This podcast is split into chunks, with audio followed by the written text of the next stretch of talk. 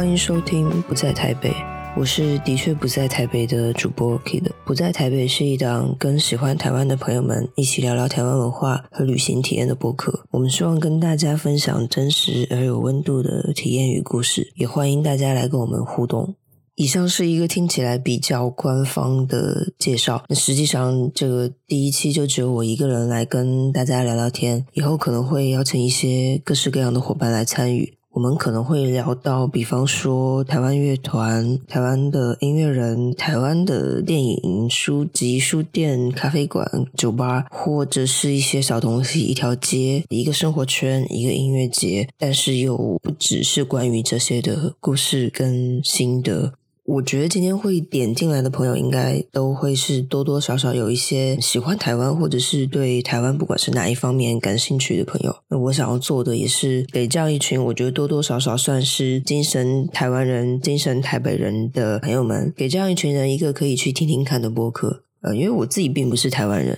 但我可能是自己身边的人当中去台湾的次数也好，或者是对台湾的文化啊、历史啊，或是某一个方面的兴趣跟了解程度相对比较多的一个啊，也因此认识了很多跟我一样所谓的精神台北人、精神台湾人。他们有的可能是阅览无数台湾电影综艺，但还没有去过；可能有的是听了好多独立音乐，但还没有找到合适的机会踏上那片土地啊。也有的可能就是去当过交换。生，或者是有去工作，或大多数和我一样，就是带着一些目的去观光旅行，但又不是那种景点打卡式的旅行。这个目的可能跟自己的喜好，比如说为了去看一场演出、去看一个影展，或者是拜访一个设计工作室啊等等有关。我大概是一年以前就有一个要做这样一个面向精神台湾人的播客的想法，但我是一个 非常在意形式、在意仪式感的人，所以就一直卡在一个原始问题上：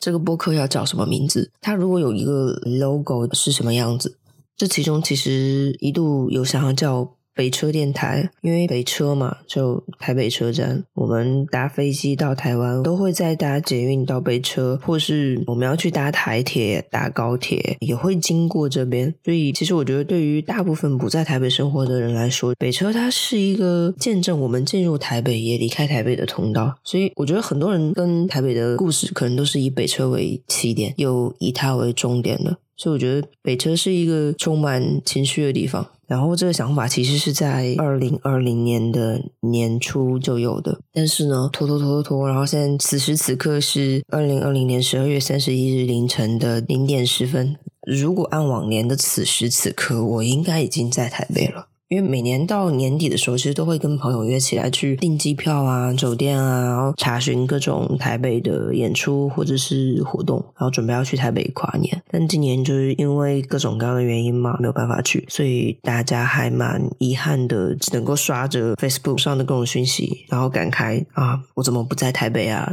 我就诶，突然觉得。不在台北，这好像是一个很简单直接的名字，因为这的确是我们的常态。我们的聊天也好，讨论也好，也的确是从一个并不生活在台北的视角，然后也可能正是因为如此，我们才可能跟更多人有一个共同的念想跟期盼。甚至我觉得未来如果有机会，就在台北录一期不在台北的节目，也是很有趣的。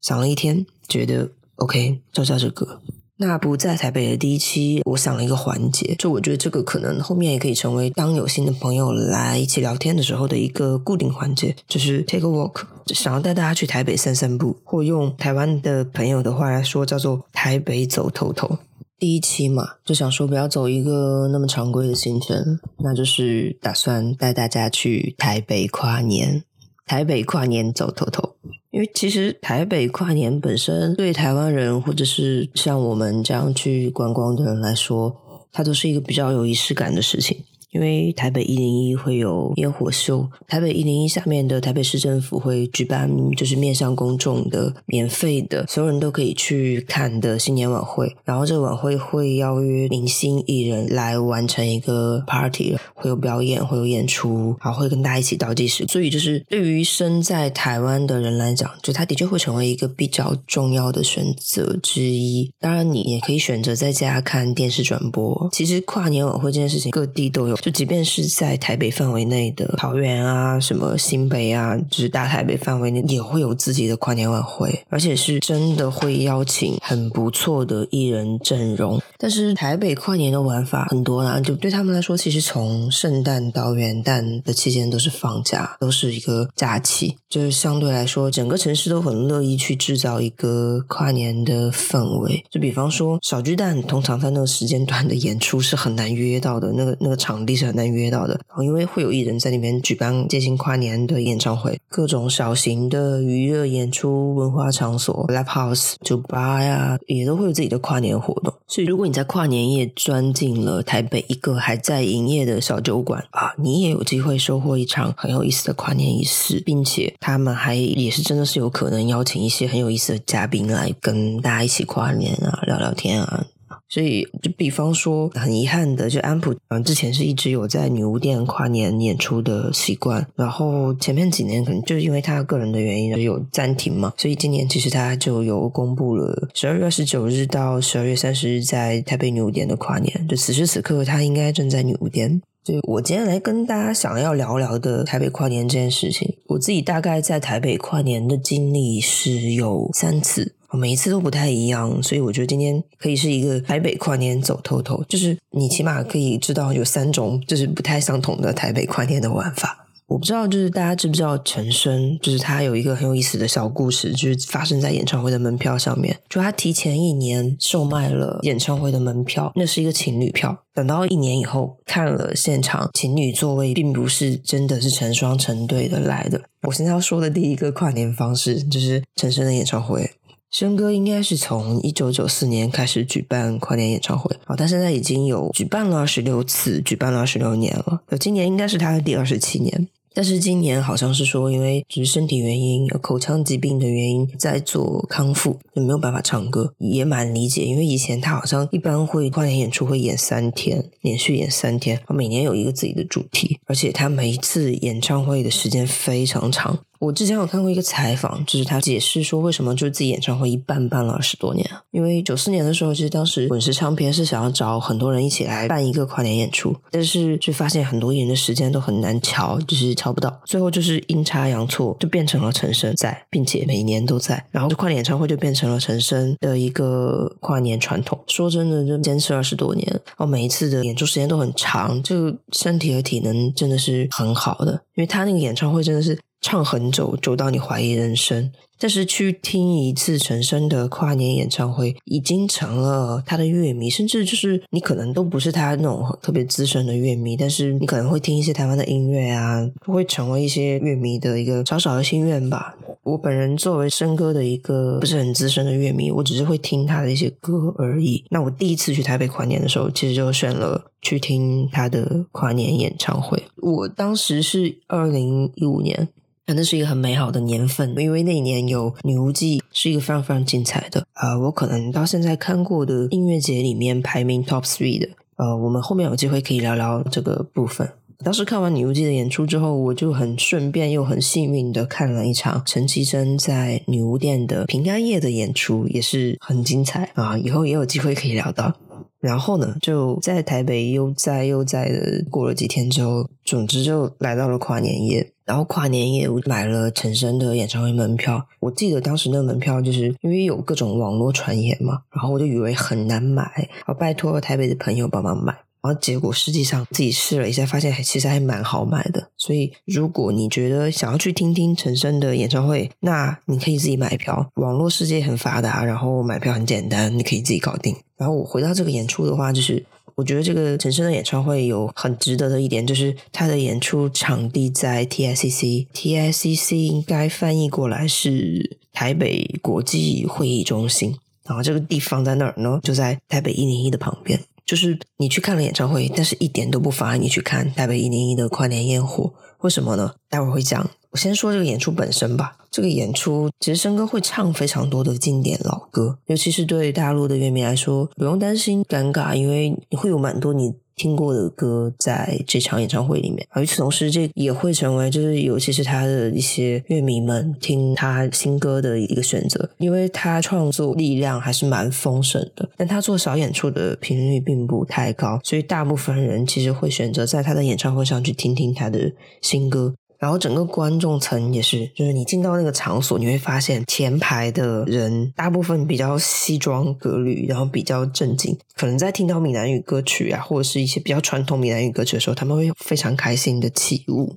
据我了解，其实前排坐了蛮多台湾政界的嘉宾，然后反而是就是歌迷会比较偏中间的部分坐在那边。整个演唱会氛围非常好，因为申哥是一个很爱跟大家调侃的人，所以氛围是你不用担心会冷场或尬掉。如果你坐在中间的话呢，按照惯例他会从你的身边经过，因为中间有一个中场休息，然后他就会从中间出来，然后走到前面去唱啊之类的。啊，整个演唱会大概是唱到半夜两三点，也就是说整整唱六到七个小时。当然也不只是他一个人在唱歌表演，他会邀请一些嘉宾。然后我去的那一次的嘉宾是左小诅咒，左小上来的时候，申哥会跟他哈拉，然后两个人会一起有一些表演啊之类的。然后很有意思的点就是接近十二点，接近要跨年的那一刻的时候，好，申哥就把整个舞台交给嘉宾了，他跑了，于是我也跑了。我们都跑去看台北一零一的烟火，这是陈升的演唱会很有意思的一点，也是这个演唱会的演出场所在 TICC 很有意思的一点。你中途是可以跑掉的，就你只要带好你的门票，然后你就可以跑出去，一点都不错过台北一零一的烟火。那个时候陈升也不在舞台上，他跟你一样，一直跑出去混在人群中看完烟火，然后回来。哦，台北一零一它是一座很高的楼吗？它的烟火秀应该是在那个楼的每一层设置机关，然后就会喷射很漂亮的烟火出来。就是当烟火出来的时候，那栋楼像一棵树，就像开花一样，散发出漂亮的烟火。然后我周边有那种呃老年的夫妇，然后也有就是带着小朋友的年轻夫妇，然后有情侣啊，当然有明显是异国观光的游客啊之类的，大家会一起在那边就是默念等待，然后等到那个一零一屏幕开始闪现即将倒数的时候，就会出现十九八七六，然后大家的人群就会跟随这个屏幕上文字一起倒数。尤其到三二一，一瞬间，整个台北一零一就会迸发出烟花。此时此刻，我的耳边就完全是所有人在大声喊出自己的愿望，就很朴实的愿望。我会听到有人说，希望明年的自己会更好啊，然后希望爸爸妈妈平安，希望弟弟明年可以考上大学，然后不再让爸爸妈妈担心。这是很很鼓舞人，然后很棒的一个很温暖的一个时刻。那回到陈升演唱会的话，这个演唱会本身其实也是有跨年仪式的。在整个演唱会结束的那一刻，屏幕上会打出新的一年的年份，然后所有人都会在一起跳舞欢呼，然后演唱会也会就是有那种漂浮的彩带啊，从空中喷射下来，然后很欢乐的一个氛围。就你刚刚在外面，然后可能一到两个小时以前经历了一次烟火大秀，然后回到这个演出场地，申哥会跟大家一起再聊聊天，然后唱歌跳舞，然后又一轮的。一个跨年的仪式，也是一个蛮好的氛围。无论你对陈升的歌是否足够熟悉，你都可以去听听看他的演唱会。那希望升哥早日康复，然后恢复这个跨年演唱会传统。那我第二次的台北跨年其实很近，二零一八年跨二零一九年那一年，我先去了宜兰，当时安普炼云的 Live 的专辑。发表之后，在全台湾做了一次系列的巡回签售，然后我当时就是错过了牛店那场，于是选择了去了麦巴索的那一场。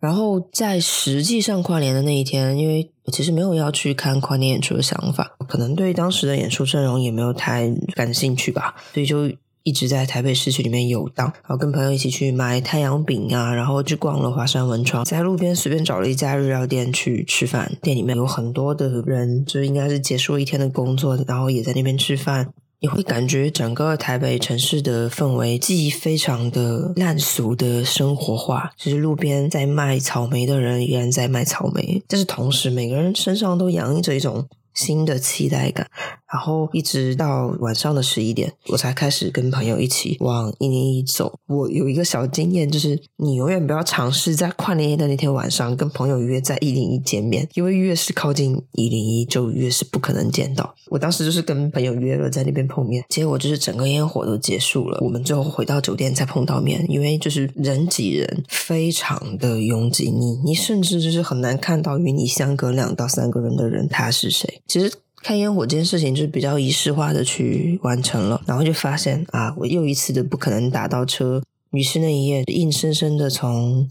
台北一零一走到了酒店，大概走了两个小时吧。但是这一路还好，不会太无聊，因为会有非常多的人跟你一起在走。然后如果不是下雨的话，是一个蛮有意思的事情。包括路边的摊贩，他们半夜还在卖米糕啊，或者是豆浆啊等等，用这些东西来招待刚刚从跨年夜盛会里面离开的年轻人，就是生机勃勃的夜晚。其实像这样的摊贩就蛮常见的，而且很多这样的摊贩他们会彻夜经营，所以就是我们就在那个好饿好饿，然后又很疲倦的状态下，去了一家在当时的酒店附近的一个热炒店，叫做中央市场。我到很后面之后才知道，中央市场好像是一个还有那么一点名气的地方。然后它是一家海鲜热炒店，本质上跟别的店没有什么不同。你可以在本子上勾选你想要的食物，然后老板就会送来新鲜的热炒，所有的海鲜都是在那边现场给你捞出来去炒制的。然后我们也会点很多台湾啤酒啊，尤其是十八升啤酒。整个店铺里面一点都不像当时是深夜两三点、三四点的样子，整个城市也不像。店铺里面有非常多大叔聚在一起，用当地的语言在聊天。电视机里面反复的播放着当晚的跨年晚会，店铺里面还有自己的音乐，很吵，然后又很热闹，就是所有人都在一杯又一杯里面聊天啊、许愿啊。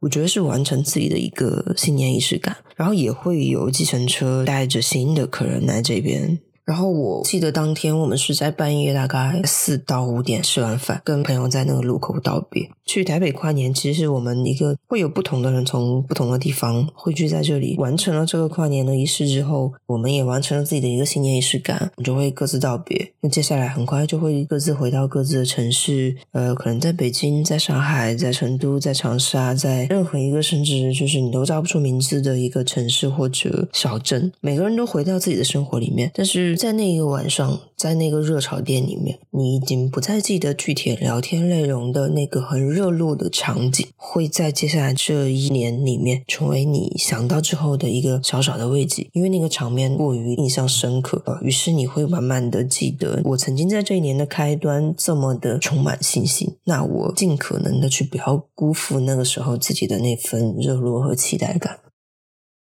然后说到最近的一次跨年经历，其实是在两岸已经暂停通行的二零一九年到二零二零年的跨年。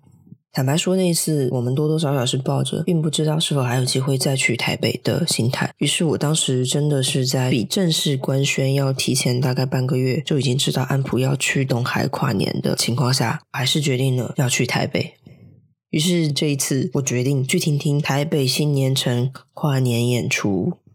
当晚的阵容应该是有清风、娃娃、茄子蛋。我记得我当时大概下午去的时候，我一开始的位置还蛮外围的，但是随着不断的有人离开，到后半部分，就是甚至到清风演唱的时候，我已经站在了整个舞台右翼的第一排。说真的，台北新年城的跨年晚会很可怕，我当天站了六个小时，你很难蹲下，你也很难坐下，对你的体能、对腰和腿都是一个巨大的考验。以至于我事后在思考这个问题的时候，我在想说，演出顺序的排列真的很有意思，并且很重要。我就会一直忍一忍，然后待会儿就是娃娃了，再忍一忍，待会儿就是谁谁谁了，就这样子，一直到了最后跨年那一刻，因为台北一零一也在旁边，所有人就屏息等待台北一零一的烟火。你会发现，就是从二零一五年我第一次去台北跨年，到跨入二零二零年的那次跨年，好几年过去了。所有人的愿望，人类的愿望依然很朴实，只不过台北一零一屏幕上原来的一些色彩变成了彩虹色。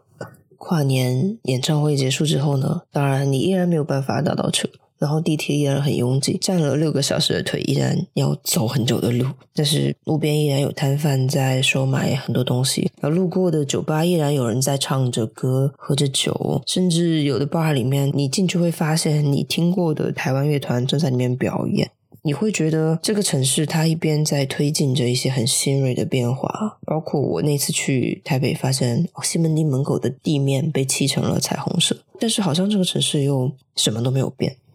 我自己记得，我当时离开台北的时候，我就写了一句话发在微博，因为当时我其实我至今也不知道，就是我下一次再去台北是什么时候，所以我当时写了一句话说：为什么总是去台北跨年？因为好像每一次从台北离开的时候，仿佛就又有了过好下一年的勇气。对我来说，这可能就是去台北跨年这件事情对我的意义所在。就其实重点不在于我是不是真的有看到那场烟火。有没有听到自己想听的演出？而是有的时候，一个城市它在一个在你内心里面还是比较在意的一个特殊的敏感的节点，给你营造的氛围和仪式感，它好像天然就有一些莫名的热闹和治愈，让你觉得其实我是有一个可期盼的地方，我在这边收获了一些什么东西，而且我下一次还可以再来，并且。它有足够多可以让你去探索的地方。你打开这个城市的每一个小角落，总会有人在用心的去做着什么，所以你永远都可以有新的体验和收获。我对台北印象很深的就是，不管走到再破的街区、很陈旧的房屋，它旁边总会种着一些被精心料理的植物。城市是整洁干净的。台北人把体面摆在了面子上。去台北跨年，如果对我来说是一个心理上的仪式感，那我也希望大家可以分享一些你们的新年仪式感，给我作为一个跨年的参考。不管身在哪里，好好过好下一年这个念想，我觉得至少在我们发出这个念想、想到它的那一刻，那一刻本身它还是很珍贵、重要的。不在台北的 Podcast 微博。就叫不在台北，那我接下来会尽量保持一月一更的节奏。下一期还没有想好要聊点什么，如果你有兴趣的话，也可以通过各种方式给我留言，甚至我们也可以一起来录下一期节目。然后新年快乐，平安有爱，下次见。